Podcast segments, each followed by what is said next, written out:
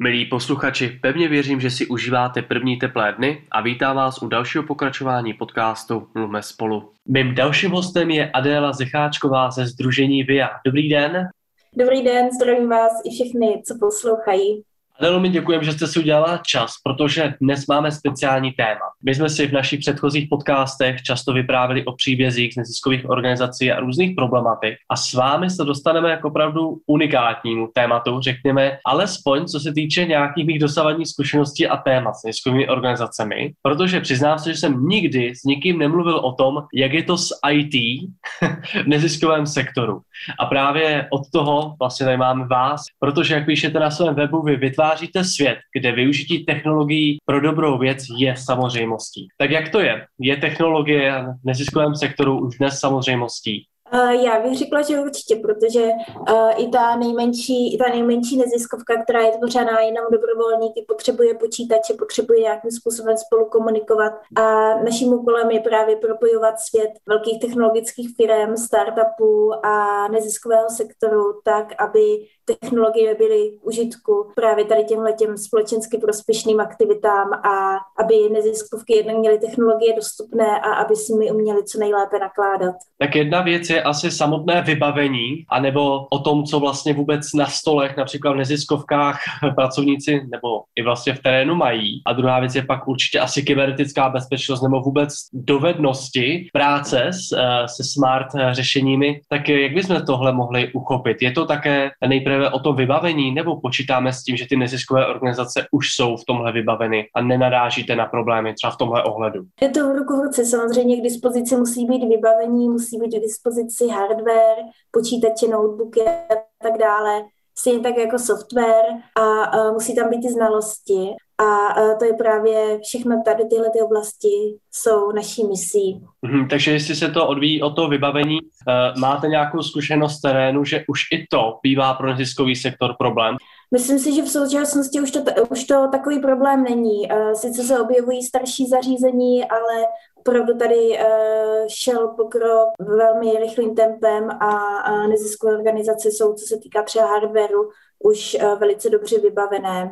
Co je zajímavé, třeba z našeho průzkumu vyplynulo, že ziskovky spíše nakupují nové počítače, než by využívali repasované. A to je určitě oblast, ve které, když se bavíme o udržitelnosti, by se toho hodně dalo udělat. Je zde prostor třeba pro firmní spolupráci mezi firmami, které dávají dál svoje počítače a neziskovými organizacemi. Když jsme se bavili o tom vybavení, já samozřejmě v těchto úvodních otázkách mířím také na výzkum, který vy jste dělali eh, v neziskovém sektoru. Tak Adélo, mohla byste nám prozradit, eh, kdy ten výzkum byl realizovaný, kdo se ho orientačně účastnil a jaké vlastně byly výsledky takového výzkumu, který se týkal IT v neziskovém českém sektoru? Tak ten výzkum jsme eh, vlastně realizovali na začátku tohoto roku v únoru a březnu nám neziskové organizace odpovídaly. Celkem jsme měli 362 respondentů z různých typů organizací, z různých měst po České republice. Většina respondentů byly takzvané profesionální organizace, jejich páteř tvoří uh, zaměstnanci nebo placení spolupracovníci. Potom se tam měli ještě dobrovolnické organizace, jejich páteř tvoří dobrovolníci a pak jsou tam nějací koordinátoři, a měli jsme tam i občanské organizace, které jsou čistě na dobrovolné bázi a jsou to nějaké lokální akční skupiny. Co se týká ještě třeba dalšího, dalšího rozdělení, tak uh, převažovaly spolky, uh, co se týká právní formy a co se týká třeba velikosti měst, odkud, uh, nebo obcí, odkud respondenti pocházeli, tak většina, 53% jich byla z větších měst na 100 tisíc obyvatel. Tak to jste nám a... perfektně, pardon, vyčlenila tu cílovou skupinu. A jaké výsledky ten výzkum přinesl a čemu například pomohlo znát ty výsledky, ke kterým byste došli? Tak ten výzkum uh, přinesl spoustu dat a spoustu poznatků. A takovými třemi asi nejzajímavějšími uh, oblastmi, které nám z toho uh, vyplynuly, jsou uh, ty, že uh, neziskové organizace se dneska už opravdu nebojí inovací a to se ukázalo třeba na tom, že 40% z nich používá uh, různé typy elektronických podpisů, což rozhodně není samozřejmostí ani v komerční sféře. Dále, dále nám z toho vyplynulo to, že už ty velké neziskové organizace profesionální opravdu dneska fungují podobně jako firmy srovnatelné velikosti. Co se týká toho, že třeba větší podíl z nich má vlastní IT oddělení, nebo co se týká použitých technologií, protože třeba více upřednostňují věci od uh, Microsoftu, technologie od Microsoftu před třeba těmi open sourceovými nebo, nebo těmi, uh, těmi například od Google. A, a další hrozně zajímavá věc byla, byla oblast kyberbezpečnosti která je teď opravdu hodně i v souvislosti s pandemí, v souvislosti s digitalizací hodně akutní a začíná se dotýkat i neziskového sektoru. Vyplynulo, že s kybernetickými útoky se setkala až třetina neziskových organizací. Co to tedy znamená? V souvislosti s pandemí celkově ve všech sektorech počet kyberútoků obrovsky narostl. Vlastně až 90% firm uvedlo, že se setkalo s nějakým typem kyberútoku. A neziskovky byly dlouhou dobu trošku stranou pozornosti hackerů a různých zlodějů dat, ale právě v souvislosti digitalizací, s přechodem na home office a tak dále se ta situace mění a nám naši respondenti, naši dotazované neziskovky řekli, že tedy 29% se s nějakým typem útoku setkalo. A pokud se bavíme o uh, typu útoku, tak je to phishing, často čili tak, takové jako podvodné e-maily, které mají za cíl vylákat hesla a tak dále a to bývají někdy opravdu velice, velice sofistikované útoky. Dále potom šlo třeba o napadení webu nebo, nebo o viry a neziskové organizace se chrání s různými prostředky proti, eh, proti těmto typům útoků. Nejčastěji je to používání eh, antivirů, ale je to třeba i sepsání bezpečnostních pravidel nebo, nebo školení eh, pracovníků. A právě neziskovky si uvědomují, že ta bezpečnost je důležitá a proto to taky bylo jedno z nejvíc poptávaných témat na školení právě bezpečnost, jak umět bezpečně zacházet s počítači, s chytrými telefony, na co si dávat pozor na internetu. A my jsme se rozhodli právě tomuto přání být vstříc a proto pořádáme na začátku června webinář přímo na bezpečnost a přímo na tady tyhle ty témata. Já se vás hned v další otázce zeptám na ještě další možné programy nebo projekty, které nabízíte neziskovým organizacím. Jenom se s dovolením dozeptám, jestli jste se setkala i s druhou stranou kybernetických útoků nebo zneužití právě e-mailů ze stran neziskových organizací. Narážím na to, zdali například hackři pod uh, myšlenkou podvodných třeba sbírek kontaktují veřejnost a dárce, jestli hackři využívají platformy neziskových organizací, které například s těmi útoky prostě zneužijí a klamou tím veřejnost. Stává se i tohle? Slyšela jsem o tom, že se to někomu stalo, ale jako nic konkrétního tady, tady v českém prostředí jsem, uh, jsem nezaregistrovala.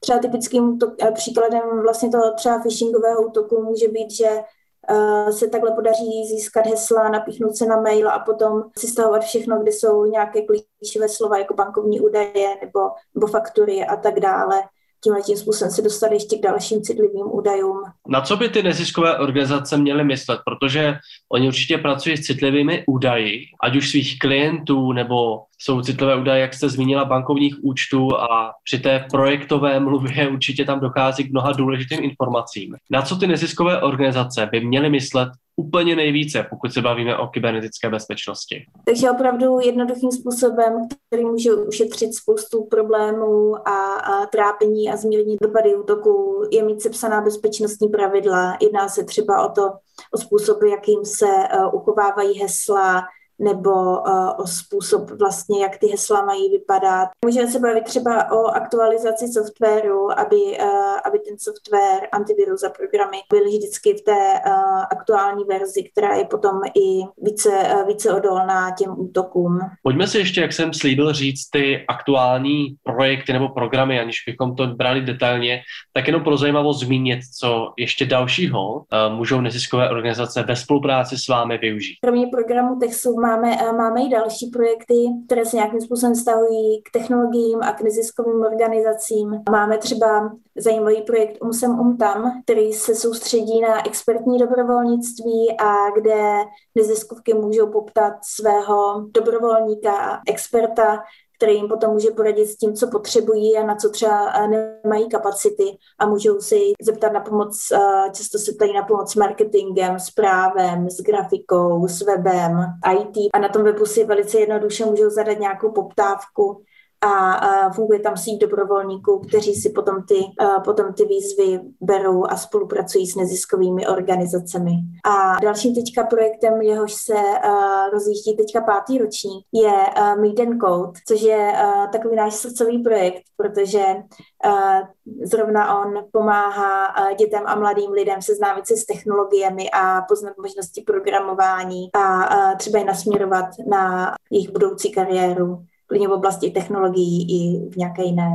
Já jsem se dočetl, že v nových když se tak můžu říct, neodborně osnovách pro školství se objeví právě více hodin eh, pro děti, co se týče informační početní techniky. Eh, jak souvisí ta gramotnost, IT gramotnost mladých lidí, tom, na co vy vlastně míříte? Eh, je důležité, aby už vstupovali vůbec s nějakým věkem s těmi znalostmi do toho veřejného života, aby věděli, jak se vůbec pohybovat ve světě internetu a kybernetické třeba i bezpečnosti. A je to ten váš program už je nějaká nástavba právě toho programování. Jak to spolu souvisí? Protože už vlastně vlastně v útlém věku, jak se sama zmínila, je tenhle program pro ně určený, tedy pro tyhle děti, tak eh, co vlastně tento program přibližuje? Právě se odhaduje, že, nebo to vlastně už vidíme v současnosti, že uh, digitální kompetence a schopnost pracovat s technologiemi bude v budoucnu absolutně nezbytná a říká se, že až 90% povolání bude nějakým způsobem digitální kompetence, trošku umět programovat,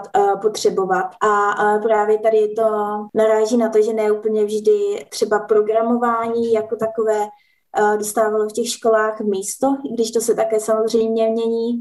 A, a tohle to jim umožňuje, tenhle ten program jim umožňuje ty poznat, ty techn, poznat, jak ty technologie, které třeba znají, když používají chytrý telefon nebo, nebo hry na, hry na počítači fungují. A, a v rámci Meet si právě můžou zkusit nějaké speciální programovací e, jazyky nebo programovací aplikace pro děti nebo si můžou osahat a vyzkoušet roboty nebo se můžou seznámit s tím, jak funguje umělá inteligence.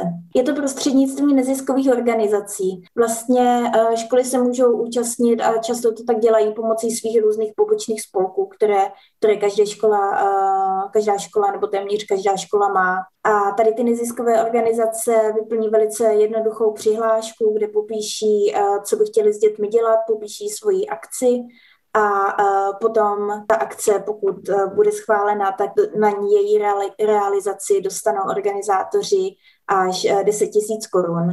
Kromě toho je tam podpora v rámci toho, jak to vlastně udělat technicky, je tam spousta materiálů a tak dále. No a když jsme se bavili o těch oblastech, vlastně přínosech pro neziskové ještě organizace, když odbočím, bavili jsme se o té bezpečnosti a vůbec dovednostech uh, využívat ty softwary pro jejich práci, tak uh, mohli bychom si ještě schrnout možná další přínosy, proč technologie je správně směrem neziskovém sektoru. Snažím se nalézt odpověď na to, jak může ještě technologie posunout aktivity neziskového sektoru tak technologie vlastně může posunout aktivity neziskového sektoru eh, tím, že eh, jim pomůže všechno dělat efektivněji a že jim pomůže třeba analyzovat, když vezmu nějaký příklad, analyzovat data třeba o dárcích, o klientech, o tom, jakou pomoc poskytují a potom zacílit uh, tu svoji pomoc třeba, uh, třeba lépe nebo pomůže jim ušetřit uh, práci a pak můžou svoji sílu vrhnout prostě do toho, co je jejich posláním a to uh, do toho, v čem jsou opravdu dobré. Dá se říct, že ušetří docela dost času třeba v administrativě, že se dokážou některé procesy automatizovat, že při správném využití softwaru ušetří čas? Určitě, určitě to tak může být. Když si vezmeme třeba uh, elektronické podpisy, tak tam to opravdu zkracuje uh, týdny tím, když se třeba grantové uh, smlouvy rozesílají, rozesílají elektro- s elektronickým podpisem, a organizace potom může dostat peníze na svoje aktivity mnohem rychleji, než kdyby čekali, až e, jim smlouva dojde poštou a pak ji posílali poštou zpátky. Zeptám se, souvisí vaše aktivity i s rozvojem třeba komunikace tady těch neziskových organizací, například využívání sociálních sítí, nebo to už je vzdálený od vašeho záměru? Co se týká našich programů nebo těch technologií, co nabízíme, tak tam jsou hodně věci na interní komunikaci a nařízení týmu, ale máme přesahy i třeba směrem do té digitální komunikace nebo, nebo do digitálního marketingu.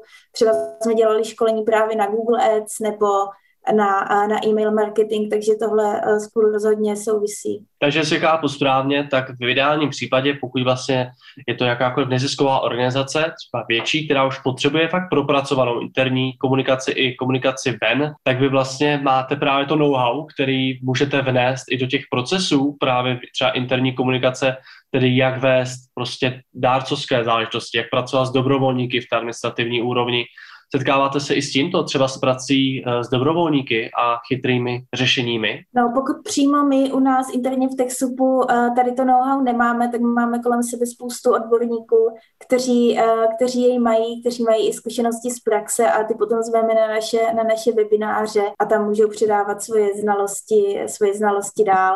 Teď jsme například měli webinář na nástroj Workplace by Facebook, kde se mluvilo o koordinaci velkého počtu dobrovolníků, kteří jsou na různých místech eh, po celém světě. To je takový dobrý příklad za všechny. Zajímá mě váš program Texu. Vy vlastně skrze něj podporujete právě český nezisk po té technologické stránce. Tak eh, mohla byste nám jenom přiblížit eh, tu aktivitu Texupu, co to vlastně je a jak ho třeba český nezisk může využívat? Když bych šla úplně na úplný začátek, tak uh, Texu vznikl uh, někdy v roce 87 v Americe a tehdy technologičtí novináři dostávali diskety s různými nejnovějšími programy, které potom vyzkoušeli a napsali uh, na ně recenze a potom se jim ty diskety hromadily někde v šuplíku. Oni si říkali, že by to bylo lepší předat eh, neziskovým organizacím a tady z těchto těch začátků se rozvinul eh, program Texu, což je opravdu jeden z největších filantropických programů na světě, ve kterém je teďka eh, celosvětově 1,2 milionu neziskovek a jeho hlavním úkolem je zpřístupňovat neziskovkám technologie a Především jde teda o software, softwarové licence. Texu má eh, smlouvy s, eh, nebo má partnerství s eh, velkými technologickými firmami, jako jsou třeba Microsoft, Google nebo Adobe. Skrz Texu mohou neziskovky získat vlastně darované, darované programy a, a software nebo slevněné licence. Já bych na závěr, Adélo, s dovolením inspiroval možná naše posluchače eh, tím, co vám se podařilo minulý rok. Řekl bych, že to je krásná inspirace k tomu, co by se třeba dalo využít díky technologii a málo kdo by dokázal si představit, že umělá inteligence by mohla pomáhat speciálně i lidem se speciálními potřebami. Tak to byl velice, eh, velice pěkný projekt, moc děkuji. Eh, my se nesnažíme jenom dostat do eh, neziskových organizací takovou technologii na každodenní použití typu kancelářských programů nebo různých věcí na komunikaci, ale plus Microsoftem se snažíme přinášet právě takové hodně inovativní věci, jako je právě umělá inteligence. A to už byla uh, několikátá uh, akce, několikátá AI akce, kterou jsme dělali. Tady uh, se konkrétně jednalo o, o soutěžní formát, do kterého se přihlásilo 12 projektů, které za pomoci umělé inteligence měly právě vytvořit nebo rozvinout řešení, které pomůže třeba nevidomým lidem nebo hluchým lidem nebo lidem s jinými speciálními potřebami. A bylo to docela napínavé, protože eh, ta akce měla být mezinárodní a měla se konat zhruba v den, kdy začal první, eh, první lockdown v Česku, takže nakonec jsme celý program přiklopili, eh, přiklopili do onlineu a udělali jsme z něho spíše takový akcelerátor. A měli jsme tedy 12 projektů z různých zemí a nakonec uh, vyhráli vlastně dvě soutěžní kategorie, dva české projekty. Uh, jeden byl pražský uh, shelf inspektor, který pomáhá nevidomým lidem vlastně rozpoznat, co mají v regálech před sebou pomocí chytrého telefonu a umělé inteligence. Druhý byl um, brněnský cash leader, který zase pomocí umělé inteligence umožňuje rozpoznávat bankovky a umí jich takhle několik desítek z celého světa což je, myslím, velice, eh, velice šikovná věc, protože předtím to pro eh, nevědomé lidi rozpoznávání bankovek a ještě když cestovali, bylo, bylo poměrně obtížné. Ještě dodám, že ten AI for Accessibility Hackathon se týkal nakupování každodenního obchodu, tak proto to souvisí spolu. Věřím, že nejen tenhle projekt, ale spousta dalších, včetně vašich aktivit, neskutečně přispívá rozvoji neziskovému sektoru a já moc krát děkuji vám, že jste se účastnila dalšího našeho podcastu Mluvme spolu. Naším hostem byla Adéla Zicháčková ze Združení VIA. Děkujeme, ať se vám daří. Moc děkuji, ať se vám daří také. Příštím podcastu se můžete těšit rovnou na dva hosty. Naše pozvání přijala ambasadorka programu Evropský sbor Solidarity Barbara Vrátná a Adéla Richtaríková z oddělení komunikace z Domu zahraniční spolupráce. Dozvíme se více o dobrovolničení v zahraničí a nebo o celorepublikové kampani Evropský dobrovolník. Další díl podcastu Mluvme spolu najdete na Spotify a dále na webových a facebookových stránkách NGO Marketu. Tak zase za týden, přeji vám hezký den.